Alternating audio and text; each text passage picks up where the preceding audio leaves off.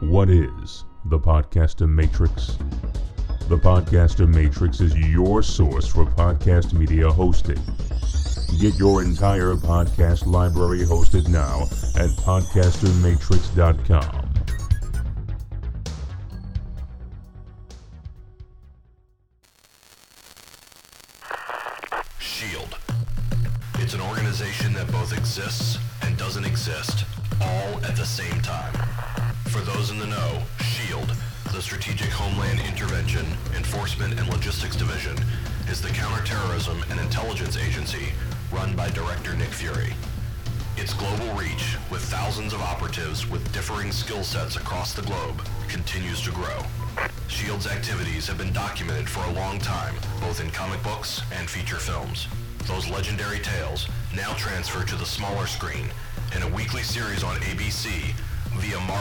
Agents of S.H.I.E.L.D., a chronicle of the findings of a crack team of S.H.I.E.L.D. agents. This is the detailed review of those chronicles. Set your life model decoy to take care of life's business for now. It's time for another episode of the Agents of S.H.I.E.L.D. podcast from Two Guys Talking. 1982 was a very good year.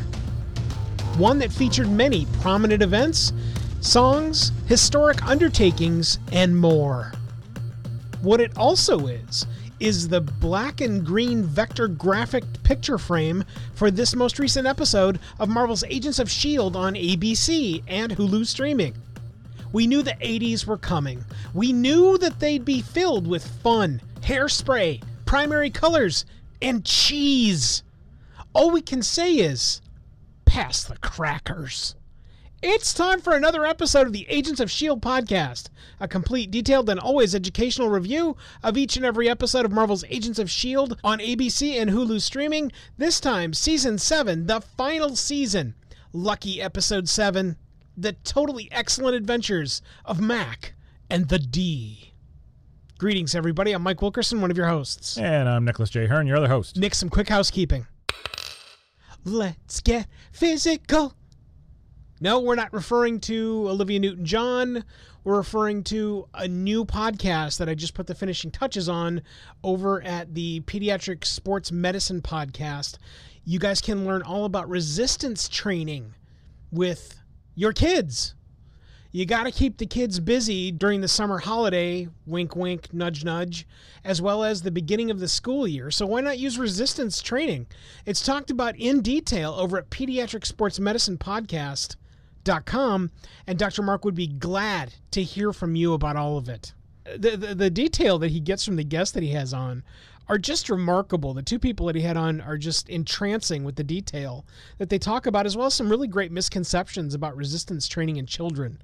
I urge you to go and listen to it over at pediatricsportsmedicinepodcast.com. Where's the justice? In a time of riots, protests, and all manner of injustice. We're not talking about anything in that regard at all. What we're talking about is the most recent episode of the My Big Fat Pull List that you and your buddies put out over at the Two Guys Talking Podcast Network webpage that I was enamored with. Uh, that was some brilliance right there, dude. It was our first video podcast. Yeah. I'm actually playing around with the idea of just ripping the audio from the video giving it a little uh, polish Yeah. and uh, putting it up as a actual podcast. Yeah. Because you know all the major stars who have podcasts do it. Why can't I? Sure, sure. The concept was there are so many characters in the DC universe that have been a part of the Justice League. We took the challenge of trying to create a team consisting of people who have never been Justice League members mm-hmm. at all. Right. And then pitch the idea for that comic book miniseries or ongoing. And it turned out it turned out very well. A lot of, uh, a little bit of overlap where characters were concerned because again, you know, there's only like maybe 12 characters in the DC universe that haven't been a member of the Justice League. Well, and that don't suck. and that don't well right right because you don't want to use sucky characters either Right, right. Anyway, I, I, I really enjoyed it because it was super inventive. The, the the combinations that you guys came up with and the the titlings of the hmm. groupings, I thought was extraordinarily inventive. I urge all of you to go check that out over at mybigfatpulllist.com. We'll have links in the show notes to both of these great podcasts, and I urge all of you to go and check out these two great podcasts. All right, Nick, enough of the housekeeping. It's time to spring boldly into this lucky episode, season seven, the final season, episode seven, the totally excellent adventures of Mac and the D. Sponsored by Acoustica's Mixcraft Recording Software, Blogger's Bug, and the St. Charles Office Center.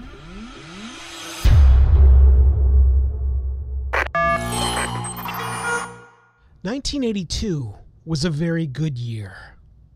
No, it was not. 1982 was not a good Mike Wilkerson year at all. My mom was in flux, having been fired from a very prominent job that she was in, and we were fleeing to the outskirts of Nashville, Tennessee to live with my uncle, who is a good dude and was a good dude back then for taking us in, but man, I hated me some school in Tennessee because I didn't know anybody. I'm 12 awkward years old. It was not fun. So 1982 was a memorable year, but it was not a good year for me. The, the front end of this episode is loaded with appropriate feeling. oh so i don't get to talk about my 1982 Oh, no that's okay never mind no Sure, go ahead. no no Well, we know who's in Were charge you alive here. yet? uh, yeah Oh, good. Yeah. Were you three? i was Of course you were. i was three years old enjoying my life as a three-year-old Yay for three year old in 1982. Kick that's ass. right So, how old were you when Goonies came out? Or did you see Goonies as a rerun on a VHS tape? not a rerun on a v but probably on a vhs tape when it was released on vhs i'm pretty sure i rented that film as soon as it came out same thing with back to the future hmm. at five six years old i was in the video store renting shit more than my mother was That's awesome. That's great. they knew me And that's why you're on this show because you have so much detailed knowledge from all the many years spent watching movies. damn straight i am What is a dot matrix printer? this is not the talking tech moment just so that you know yeah, oh i mean it could be a Hey, I- classic talking tech moment a retro cla talking tech Yeah. moment. Uh, this is extraordinary. I, I, I again, I, I revel in most of what I see here because it was all fresh and new and awesome back then. And I know that for many of the people that are watching it now, they have no idea what they're looking at. They don't understand the sounds that they hear. They don't understand the piece of paper, except that the piece of paper is yielding some of the chicken scratch that Coulson was writing years ago. Mm-hmm. And that's it. They don't have a context of what that actually thing it is. It reminded me of grade school Yeah, yeah, yeah. That or like a like a moving store. because they may be one of the only few outfits that still to this day use a dot matrix printer. Oddly enough, I'm associated with a company regularly that deals with selling people dot matrix printers. So they're still being used. There's still a call and clamor for them. So if you think that they've gone the way of the dodo, you are absolutely wrong. They are a viable market. They're not terribly expensive, but they still have a high price tag, mostly because uh, when they're manufactured nowadays, they're made to last forever. yeah All they do is they send and print dots. That's it. That's all that they do.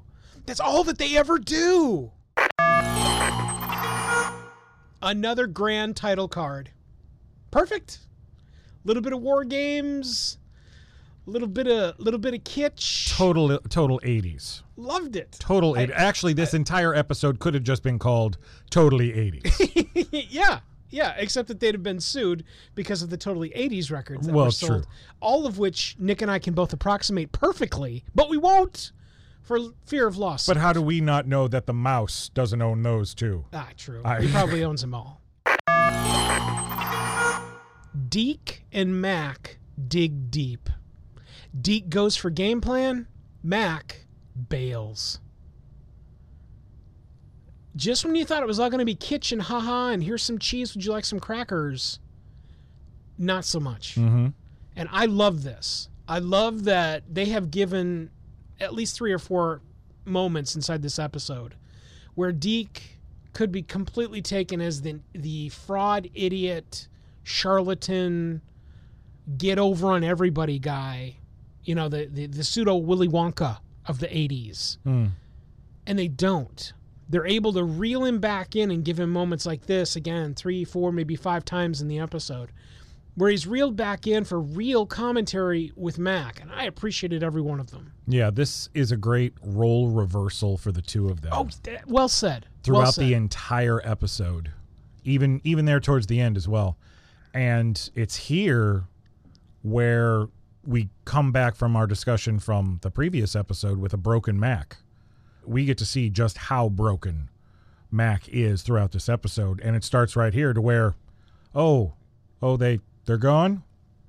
Oh well, I don't care, and drives off. And it just you, you you're still you still feel bad for the big chocolate man and and damn it you want him to be back to his old self but you know the idea he didn't lose his parents in his timeline his parents are probably were probably still alive because yo-yo they have that conversation yo-yo hadn't met parents, his yeah. Mm-hmm. parents yet so he probably had a great life with his parents but now knowing that in this reality that he's existing in that's all gone Yeah, th- and that, that's a very interesting tack that I, I didn't include in the show notes, so this is probably a great place to put that. Something that we may have accidentally touched on in the previous episode was, again, we know that this is a skewed hmm. Version of reality, i.e., it's not the one that Mac knew, the parents that Mac grew up with, Mac growing up at all right they what happened here had no impact on any of that. So he he still has them, as you said. If there was a way back, he could potentially have them. But the focus on what happens to this Mac and Mac's brother and the life that will now be forever altered instantly translates back to Mac's decision making.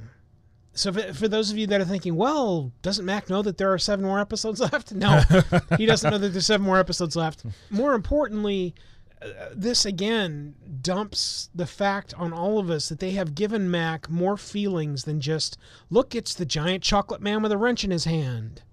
And I so appreciate that. And have, you and I've talked about it immemorial inside this show now. But I, I so appreciate what they have done and continue to do with Mac because not only is he real, not only is he human, he's fallible. He he's not he's not a, a, a gauntleted, impervious man. He's absolutely fallible, and I love that they bother to show it here. And that is the thing that I appreciate about Marvel in general. Marvel Very Comics, said. where their characters are concerned, it hasn't been about the superpowers. It's always about the character underneath the superpowers. Mm.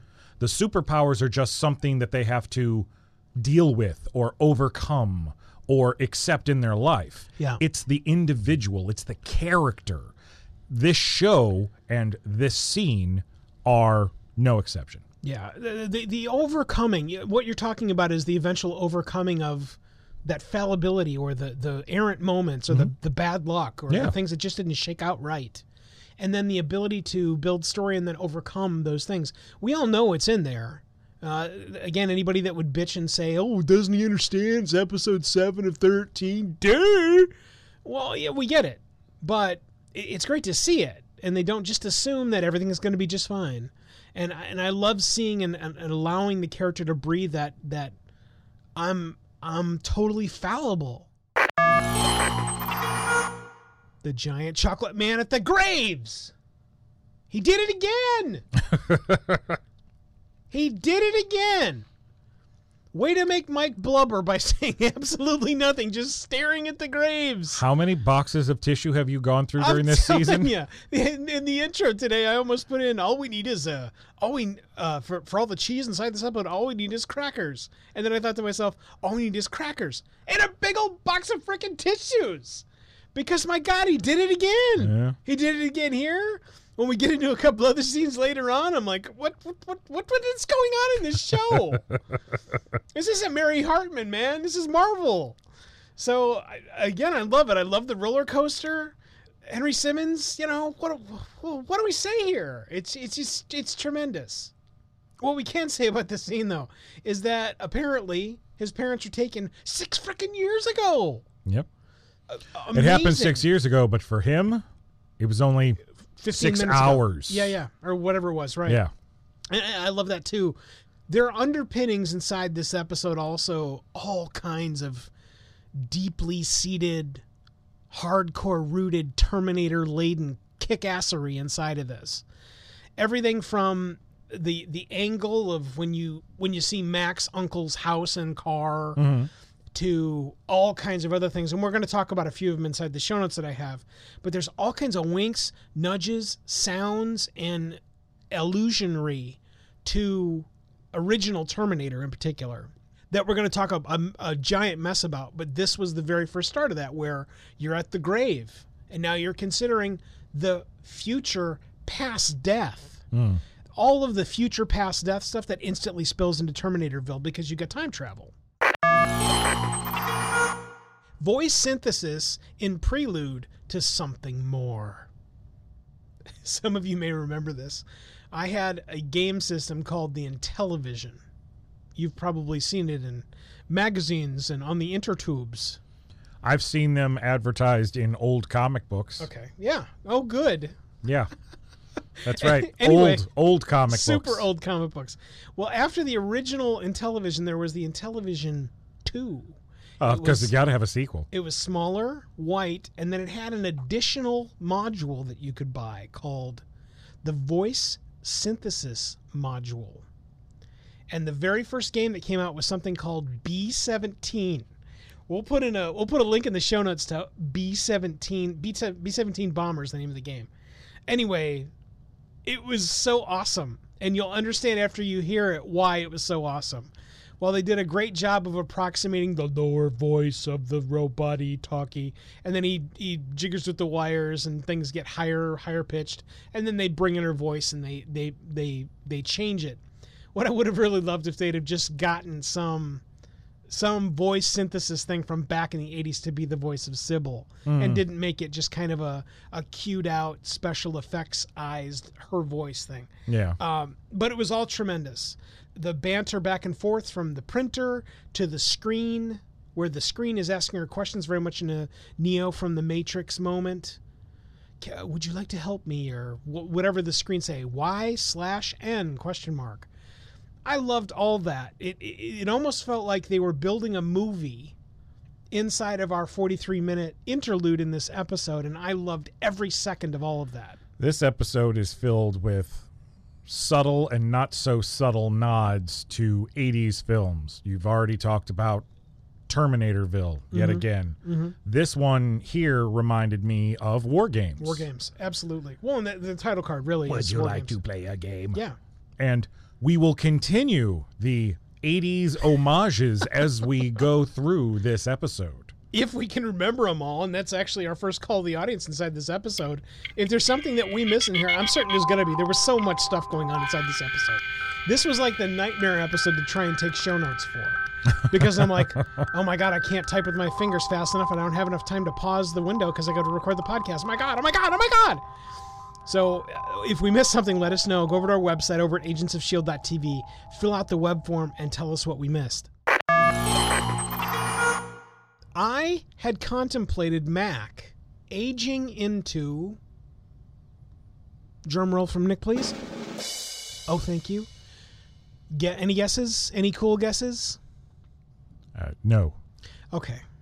During last week's end of the episode, Previously on Agents of S.H.I.E.L.D., yeah, when that when the end of the last episode was going on, I thought for sure we'd end up with old ancient Mac in a chair, all withered and old, and then like at the end of the season, I'm talking like that's how Mac ends Right.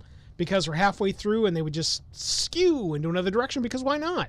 It's time travel. Why not? And so I thought perhaps they would pull the magic card and have Mac eventually become Lou frickin' Gossett Jr. Chappy! He was recently in some other show that I was watching. Watchmen Watchmen, that's it. on HBO. Yeah. Yeah, and uh, I'm telling you, Can you imagine that where things happen and we get to I maybe could the see Lou Gossett Jr. end of the episode? and- playing an elderly Mac. dude, you want to sell 80s to me? Sell me 80s with Lou Gossett Jr. But we can't get there I until the future. We got to get to the future. And that'll be the interesting thing. Are we going to bypass present day once they finally get to it and go to the future? Yeah. I mean, you, I- I- who knows? Again, I'm super curious to see where they're going to take us.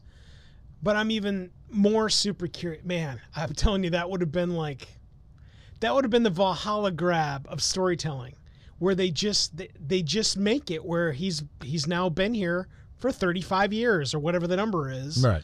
to make it look like oh my god, it's Lou Gossett. And for those that haven't seen Lou Gossett in that show, withered, Dude, yeah, he's he's aged. yeah, and uh, Long gone are the days of him being in films like Iron Iron Eagle, Eagle, right. and The Principal yeah, and uh ooh, one of my favorites, Firewalkers with Chuck Norris. yes, yes, yes. That's yes. one of my That- favorite That Lou Gossett. actually is a good one. Yeah, that's a that's one of my favorite That- roles of that- his. that's great, and he has so many. He does. he's so colloquial in the in the feature films that he has. Enemy Mine, where he's Oh, con- where he's completely in makeup, alien Enemy makeup. Enemy Mine would make a, f- a phenomenal perspective review. That's something Mm. we should definitely get on the books there you go. because uh, that that is such a phenomenal movie, especially from uh, the perspective of a professional interpreter.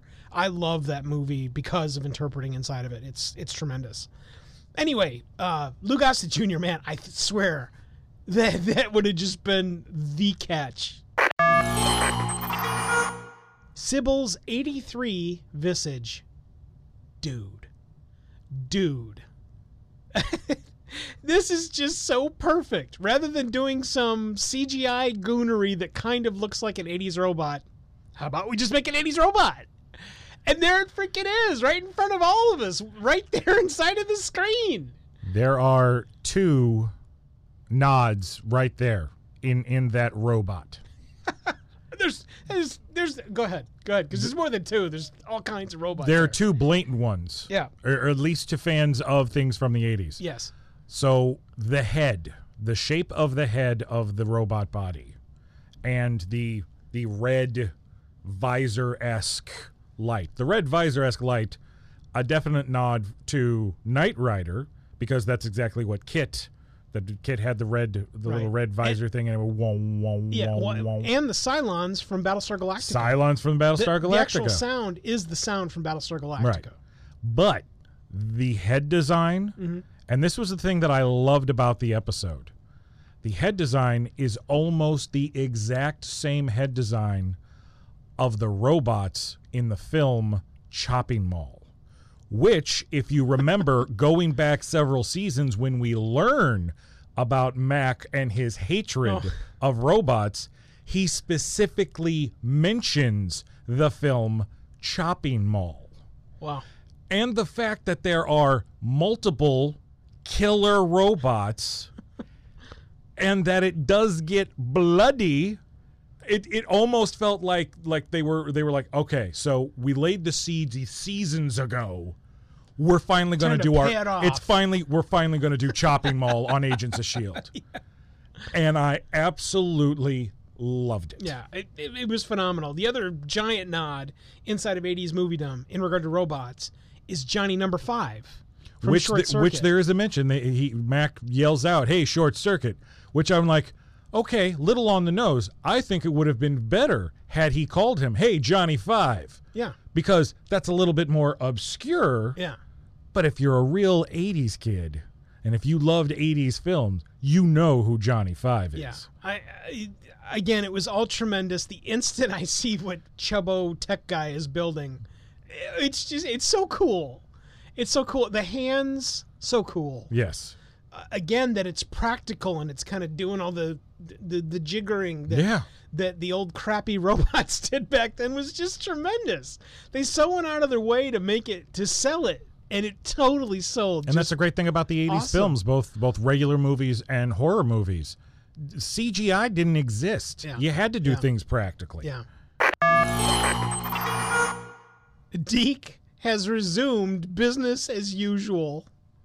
this is great. It, it wouldn't have been good enough if he'd have figured out a way to find the the 1982 version of Gray's Sports Almanac and go live in a in a Trump-like tower. Instead, let's make him a karaoke hero. and it's brilliant. This whole thing is so brilliant and it's it, it's so it allows you to be immersed in the land of 80s rock like like towards the ass end of a bad rat video. it, it, it's it's so wonderful that I don't have the words. I don't have the words. That that Deke has borrowed all of these Hallmark songs that have nothing to do with him at all or this time. And he's rope a doped all this stuff, and now it's his. The, him getting back to business as usual because he has to. I don't think he can help himself. And that's the one thing that uh, if, if I had to say that there was a speed bump in this episode, the only thing that I, I sat there thinking about is how how is Mac paying for this house when all he's doing and, and all that beer he's been drinking when all he's all we've seen him do is drink beer, do model kits, and sleep in front of a television and let the beard grow, which I have to say must be a magical beard because even though the beard got longer, it didn't get unkempt. Yeah, yeah, it was perfectly groomed. So so even though he didn't want to shave, and he no, kept on no head hair. trimming. Yeah, well, he shaved his head. Hopefully, Well, the we only don't know. the only He- thing would've been better- He may be bald. the only way that would have been better if he'd have then had like like the Jefferson's hair, with, Oh, the, big, with the uh, hair uh, growing on uh, the sides. Oh, okay. Uh, you know, and I, I, the, I I thought we were going to get Fat Mac for a little bit, like we got Fat Thor inside of Right. Endgame, and they didn't quite take us that far. And so I was, But again, Endgame that was five years later, and this Right. is only a handful of months. yeah, yeah, Uh, the thing though is, is that it makes perfect sense that Deke would go the route that he did. Now, of course, it's in the best of intentions because it's not to plagiarize the past, right. to cash in on his future. It's the the ulterior motive of we can be Shield, but we're a roving band of minstrels fighting the good fight. and, and I mean that that's where it gets even better here. Where I- we'll, we'll roll it into this bullet point because it's easy. He's building the covert shield team inside of his karaoke band. I mean, it's just it's brilliant. It's absolutely brilliant, and it, it's so much fun. I, I I could not stop smiling during this entire scene where we see Deke and we see Deke's logo and we see Deke's attitude, and he just he lives for the music, and I, I just I loved every bit of it. It He great. lives for the music, but he all he lives for the band. But the whole aspect of starting a branch of Shield there in the now, I don't know, man, not even you can't call it a man cave. It's more of a Oh, it's the Thunder Cave. because it's all it's all decked out in in spinny lights and Yeah. and jacuzzis and things the like disco that. ball and right, rest of but it. Yeah, what have you done to the lighthouse, Deke? yeah, it, it was tremendous. It was just really well done. The Deke Squad. I, I, it's like, how could this possibly get better? Let's insert three words real quick. The Deke Squad. That's how it can get better real quick. and then as, the, as, he starts roping through all of the people that are playing instruments and then details who they are and what they do. There, I can remember several video games back in, I think it was the late 80s, ironically, that you would be, you'd, you'd essentially circle the room and you'd get the whole what somebody's working on a station and then they look over dramatically over their shoulder and their eyes go left and right and then they would go and this is Maxine and Maxine is the blah blah blah blah blah blah Right, yeah. And it was perfect it was absolutely perfect except that every single one of them are all housed inside of this goofy band I, it was it was great I loved it It was for me. It was one part A team because you have people, individuals that all have their their set skills. Mm-hmm. You know, everybody has a specialty. That's why they're part of the team. Oh yeah, and cricket because you need a cricket. Yeah. you need Every- the drummer. everybody's you thirsty. They you gotta have a you gotta like have a Coke. drummer. You gotta have Coke, which I think was probably the funniest joke in the episode that Deke still didn't know what cocaine was and just assumed that it was short for Coca Cola. That was funny because it, it does show you how how naive and innocent Deke still kind of is from being from an alternate future. When we saw him in present day, he, he built a startup, but he, it was all built off of sh- stolen shield tech. So again, you're like, well, he's not really doing anything with his life. He's he, he's plagiarizing He's again. He's profit. There you go, profiteering. Here again, it's you still really don't understand the world in which you're in, do you? right. Right. which which is it's it's an endearing quality for Deke because it makes the comedy that comes from him not ridiculous and beats you over the head all the time. L.M. Coulson Headroom. If you didn't think we could get any more 80s, Oh man, this is absolutely spectacular. I remember the first time that I, I, I experienced Max Headroom. And I loved it because it was just when video cameras were getting where you could have them on your shoulder. Mm-hmm. Nobody could afford them. But you could put them on your shoulder. You get them from the AV room at, in high school, mm-hmm. And you could go and make your own movies. And all you had to do was make sure that the camera was back inside the AV room before the monitor slash teacher slash whoever the hell was uh, monitoring the room, whatever, came back in. Either if it was on the weekend before Monday morning, or if it was during the week, then you just had to make sure it was there before 9:30 in the morning when they got there and you could kind of do whatever you want with the camera as long as you didn't break it. And it it was brilliant. It was it, it's where everybody can have their own perspective. It was it's essentially the first the, the first ability where everybody now inside your pocket or maybe you're even listening to our program on it. You have a computer that's immensely more powerful than anything we had even back then. But you have an absolute remote tether to capture video to capture sound and then give it to somebody else. Now back then it was onto a VHS tape. And if you didn't have a VHS tape player, a deck, then you didn't get to see anything. You can't hold it up to your face. You can't stick it up to your ear and push a button and hear it. You, you couldn't do any of that. And, and and so this this wink and nod back to Max Headroom uh, in this, and that it is Coulson, while it's preposterous oh yeah, that we could take LM Coulson and shove all the data that's that is him into some hard drive from 1982 is ridiculous. I mean, it, it, it it's not something that we can do, but you're able to let yourself accommodate it inside the episode because it's there. Mm-hmm. And I appreciated that with everything that we got inside the episode like that. and not to mention the fact Max Headroom was a very short. It, it lasted a season.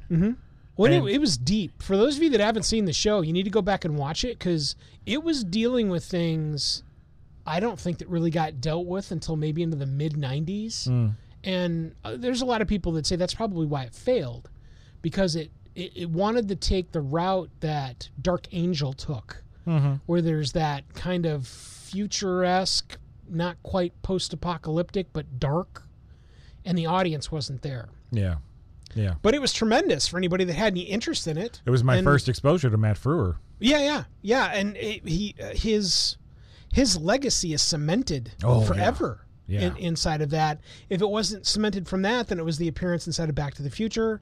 If it wasn't cemented in that, then it's everywhere else that Max Headroom ever appeared, because it's an instant nod to this period of time. And I that they that they picked L.M. Coulson to shove him in the TV the whole episode. It was just brilliant. It's brilliant thinking. Killer robots from the past. Killer. I all I got is that man. That's killer. That's awesome.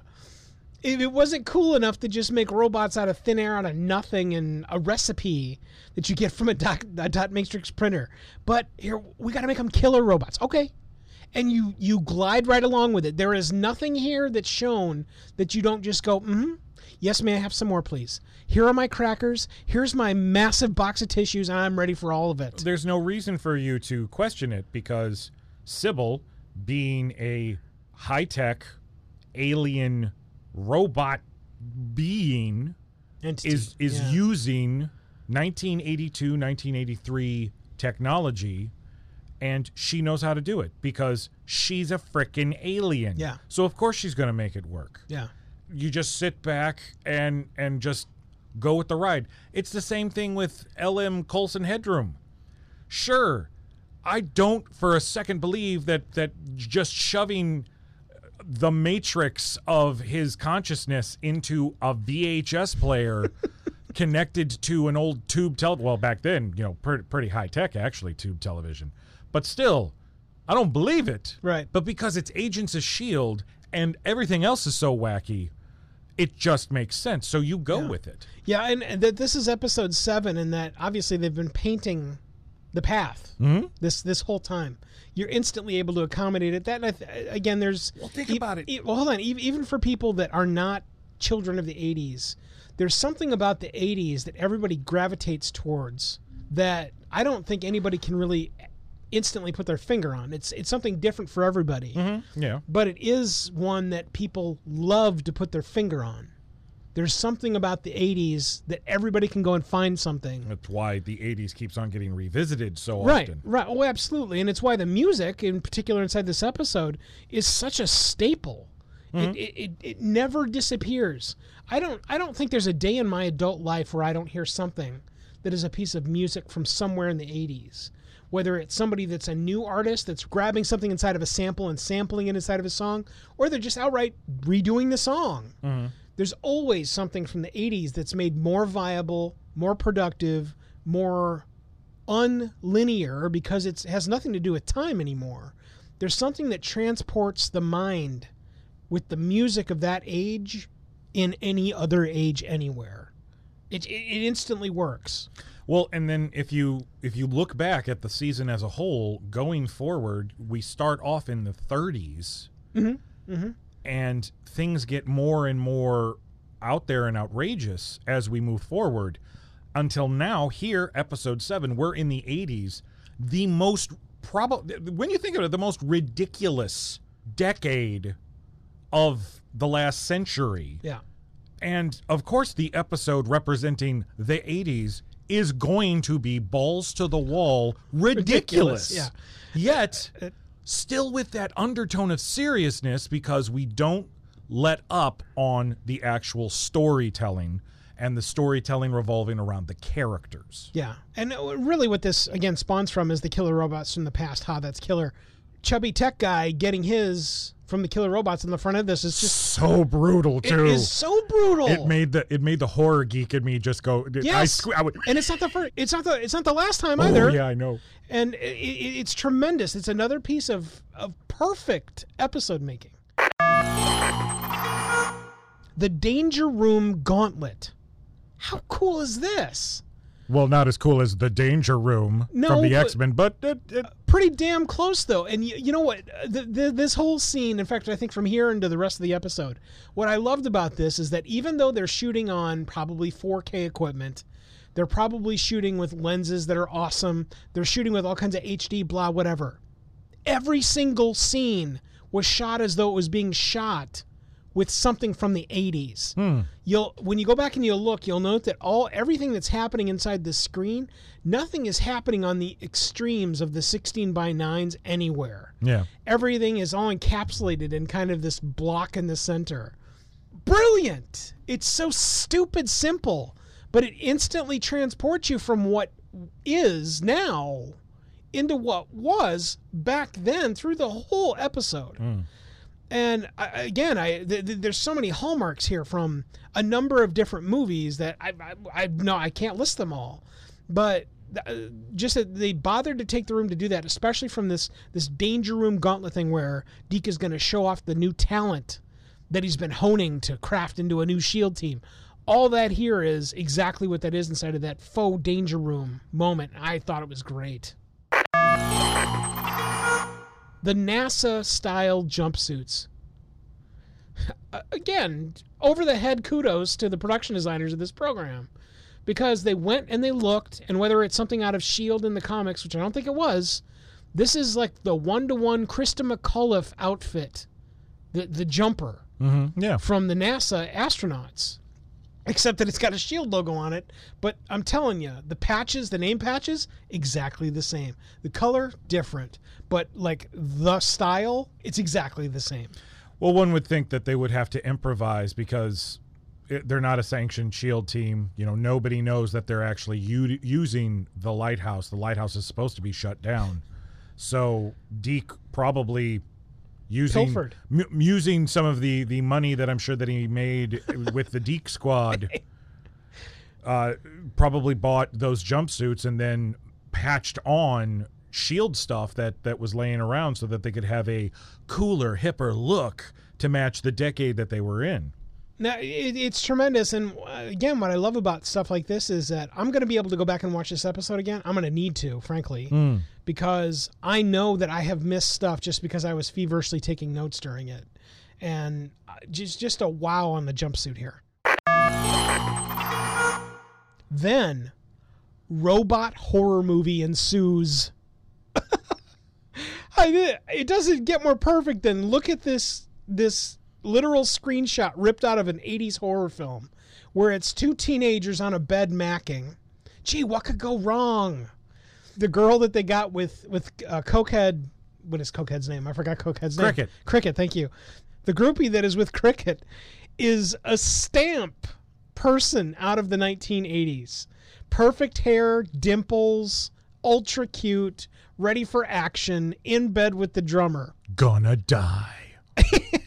and, it, it's it's so suited that almost instantaneously after the the creepy moment where the music even starts to cook in that old sanctioned 80s horrorness it, it, it's it's all just it, it's so perfectly done.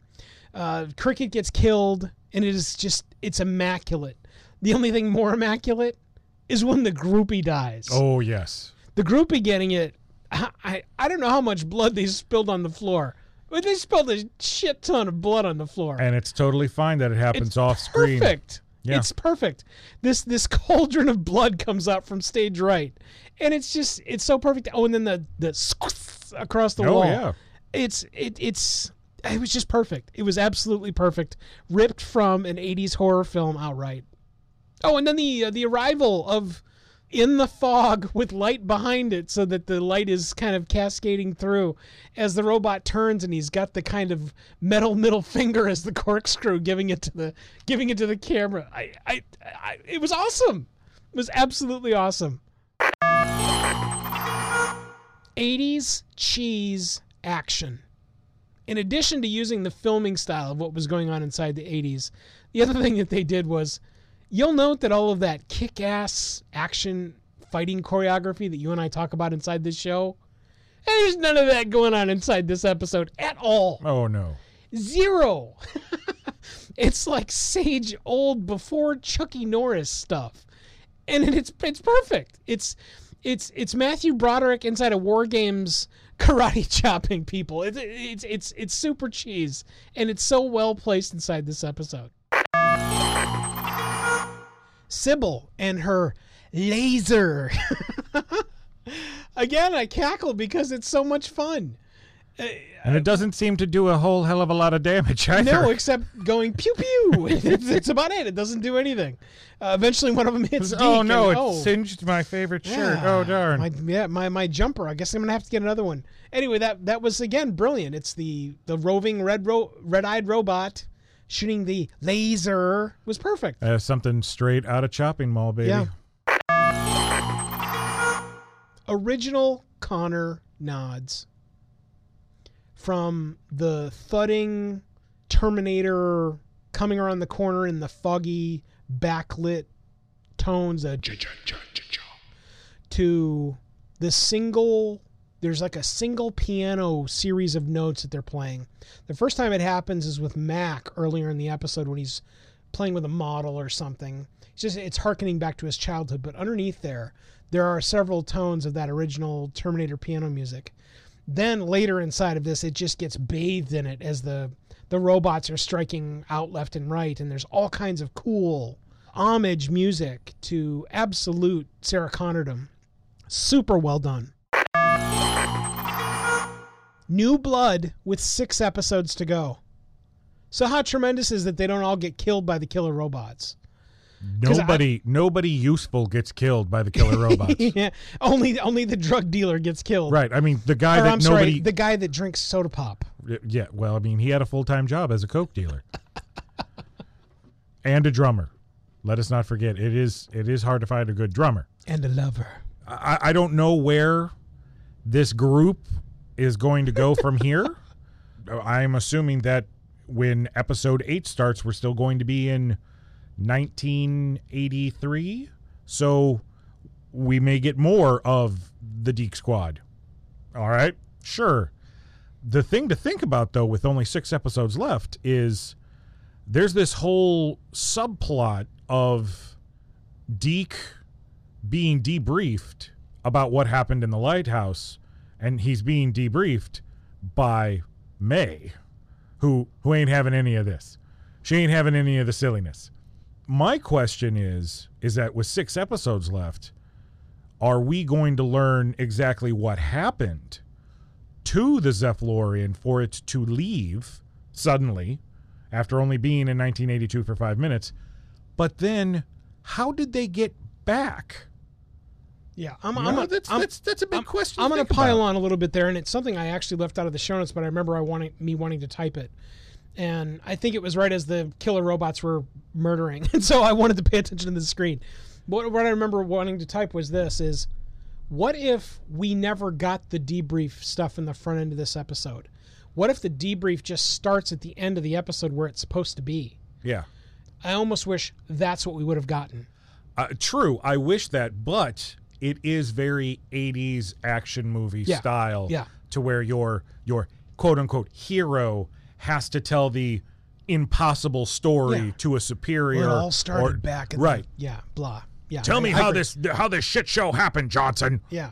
Well, Well, yeah, yeah, we're on the same page. So same so I mean I get it. Had this had this episode taken place in any other decade, I wouldn't have been okay with the debrief stuff being peppered through. But since it's the 80s, I'm okay with it. Sibyl evolves. This is once again just magnificent. I don't know what else to Sibyl call it. Headroom now. It's Sibyl it's Yeah. Sibyl Headroom and she's got herself a new partner. Yeah, Nathaniel frickin' Malik. So now we know didn't die after his his My bones. bones! My bones are breaking. he got better. yeah, and uh, and I can't wait to see where it takes us because if if you thought Nathaniel Malik was delicious back then when his bones are breaking, oh, let's add a little bit of Sibyl to the recipe and see what happens. Huh? more and glory music. It, it, it's it's just brilliant. It's brilliant, and everything that we've said every time that we have this is that it could have just been the yank out the the outro music from the last six years of this Yeah, show, yeah. and they tuck it in there, and then you go on to your next Hulu show. Nope Hmm? and it's so appreciated. It it it it takes effort. There's no doubt, Yeah. but all of the effort that they do to just put the tiny little bits of polish like this instantly make this show even that much more palatable and a snack that I want to take the crackers and the cheese and shove it all in my mouth. It's something that shows if you're if you bother to pay attention to it like we have it's something that shows the audience that the creators of this show the people who work on this show the people who have cared about this for the last 7 seasons we're not phoning it in even though we know this is the end. Every single second is us saying thank you for watching Man, we've talked about so much, but we got to take a break here during the Agents of S.H.I.E.L.D. Podcast. Our focus on season seven, the final season, lucky number seven, the totally excellent adventures of Mac and the D. We'll be right back.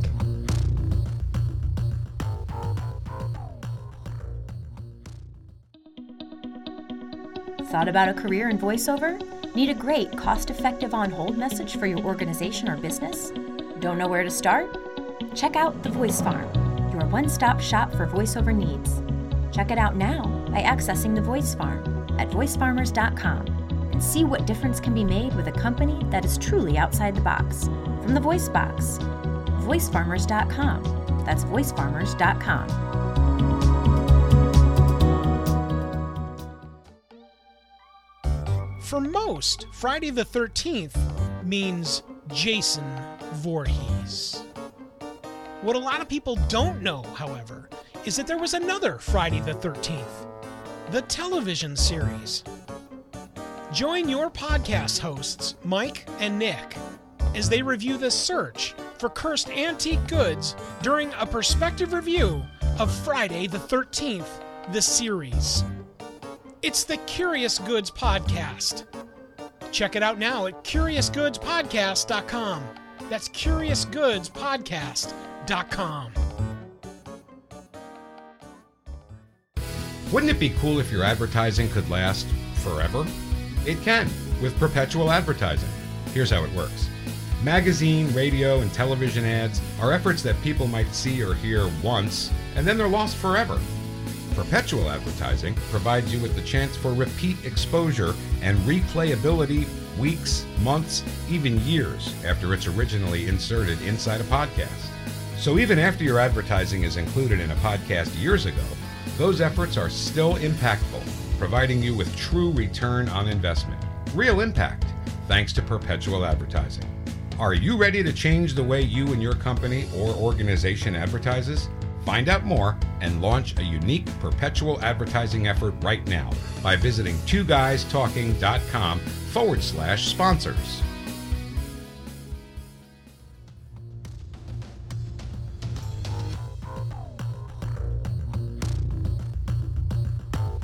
Everyone, welcome back to the Agents of S.H.I.E.L.D. podcast, a complete, detailed, and always educational review of each and every episode of Marvel's Agents of S.H.I.E.L.D. on ABC and Hulu streaming. This time, season 7, the final season, episode 7, the lucky episode, the totally excellent adventures of Mac and the D. Every time we come back from break, Nick and I open up and show you our S.H.I.E.L.D. dossiers. Our Shield dossiers is where Nick and I find either an actor's portrayal, a piece of storytelling inside the episode, or something else that was an element that tripped our collective review night. Fantastic. Nick, what do you got? It's listed in the show notes. We talked about it. It was a talking point. I got to talk about it again. L.M. Coulson Headroom. Hmm. In an episode where there are ridiculous things, the most ridiculous of them is L.M. Coulson Headroom, but he works in seamlessly. Uh, There are times where you forget that he's a head on a screen on a With- television With black and green bars. That's it. being rolled around because again the magic that comes from anything that Clark Gregg does with this character. Yes. I I, I want to know how many. If he was a ghost yeah. I want to know. and translucent like you know, like a forced ghost and went "Woo," every now and then just because you, it's funny, it would still be magical. Yeah. Because it's Clark Gregg playing Coulson. Yeah, I, I think that that's tremendous. I, I, I, again, anything that's inferring back to Max Headroom can only get cooler when you insert more Coulson. And of the people in the cast, I mean, he, he absolutely fits the mold. I think the cool the, the I think one step cooler if you could have gotten Matt Frewer to play the geeky computer guy at the beginning of the oh, episode Oh, yeah. that gets killed. Yeah. Just so that you can have that joke later on. That would be a good nudge, too, That yeah. would have been oh hell, he didn't even have to play the, the Matt, Matt, Matt Frewer and Lou Gossett Jr. Boom! Solid freaking gold. actually Matt Frewer, he's now aged Deke. There you go. So Oh, there you Matt go. Frewer, Lou Gossett Jr., they are the aged, Aged. Deke and Mac. Aged ins of S.H.I.E.L.D. Ah, oh man, that's awesome. There were many moments inside this episode that I could have chosen without question instantaneously for my shield dossier, but there was one that I could not possibly not make the shield dossier for this episode. And it is when Deke leans into the doesn't quite speak English Russian chick, you know, the the combat explosive woman, and in Russian says, "Don't perish, my metal rose of combat." it's brilliant. It's so it's so stupid 80s that I Yeah. I, I, I I don't have the words. And it was so perfectly written and delivered by the guy that is Deke inside this episode. It it it's grand it's grand drama in the middle of this ridiculousness. And I, I loved it. I loved that. I, again, I don't speak Russian, but I would love to know if what he said is at least approximate to what's supposed to be there. I'm assuming that it is because somebody would have had to tell him what it sounds like for him to say it. Right. Uh, but I love that. I love that that in the subtitles it literally says, "Don't perish, my metal rose of combat." They're just off the chain, awesome, just super cool. That's where we ask you guys what was your Shield dossier for this episode. Let us know what you think by going over to our website. That's agentsofshield.tv. Fill out the quick web form and tell us what your Shield dossier was for this episode. Ah, the rating for this episode of Agents of S.H.I.E.L.D. on ABC and Hulu streaming.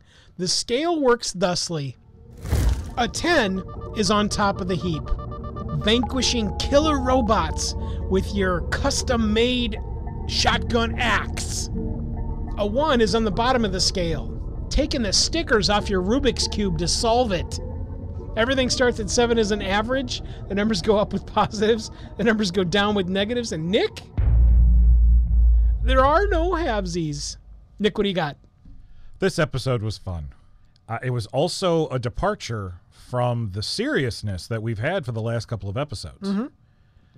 Yet, there was still the undertone of seriousness here, centered around Mac, of course, because he's he's still dealing with his parents dying.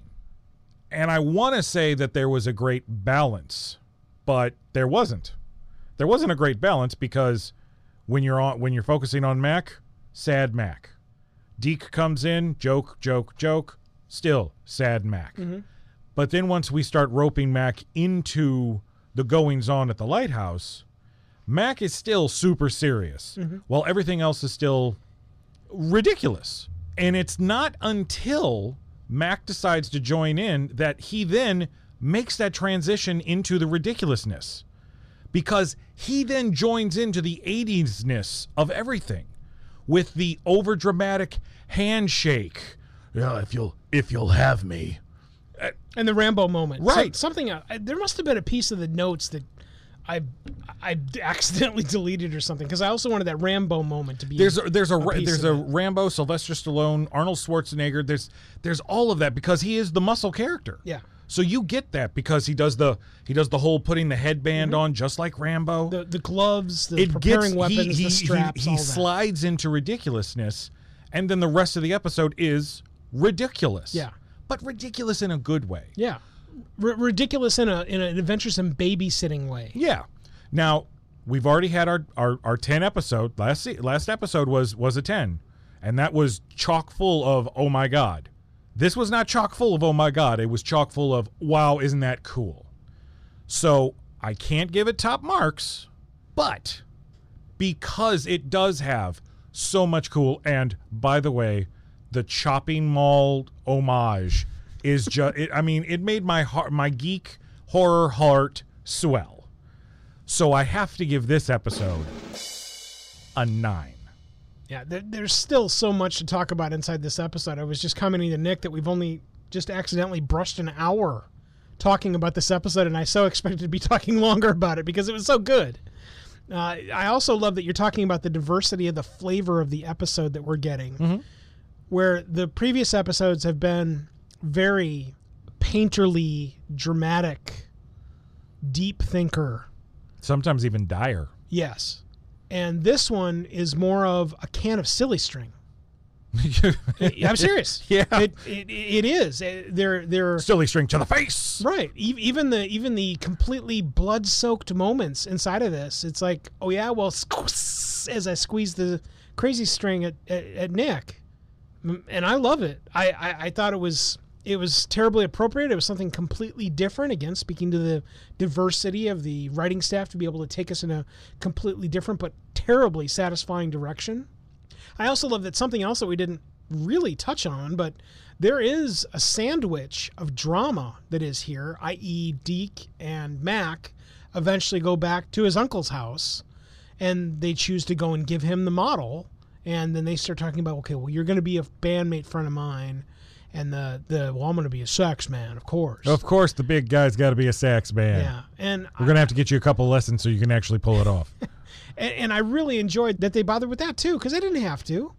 They could have just had where he's looking at the model and he shoves it in the bag, he cinches up the hoops, exhales, and they walk towards the building and then it's over. Yeah.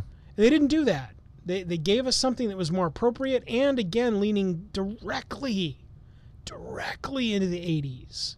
How many movies have exactly that scene inside of an 80s film? It's a buddy. It's the buddy cop movie. Right. And as much as I don't want to give this the highest mark, I don't know how we don't give this the highest mark.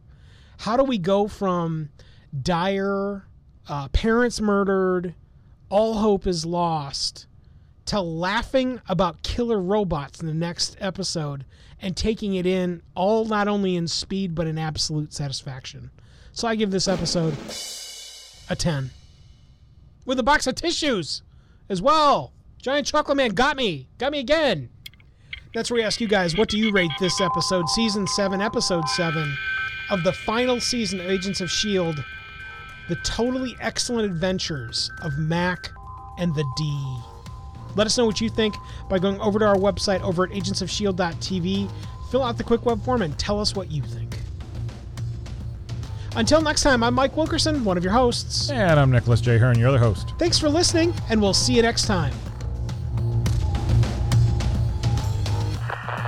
We're thankful you were able to review this covert communication, reviewing the most recent episode of Marvel's Agents of S.H.I.E.L.D., a chronicle of the stories and soon-to-be legends on ABC.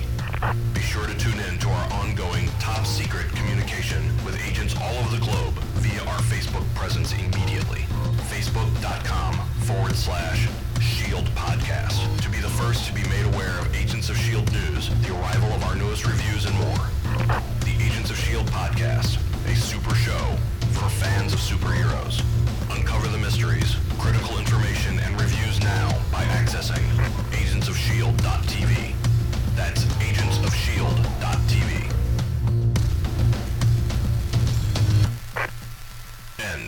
this top secret two guys talking communication.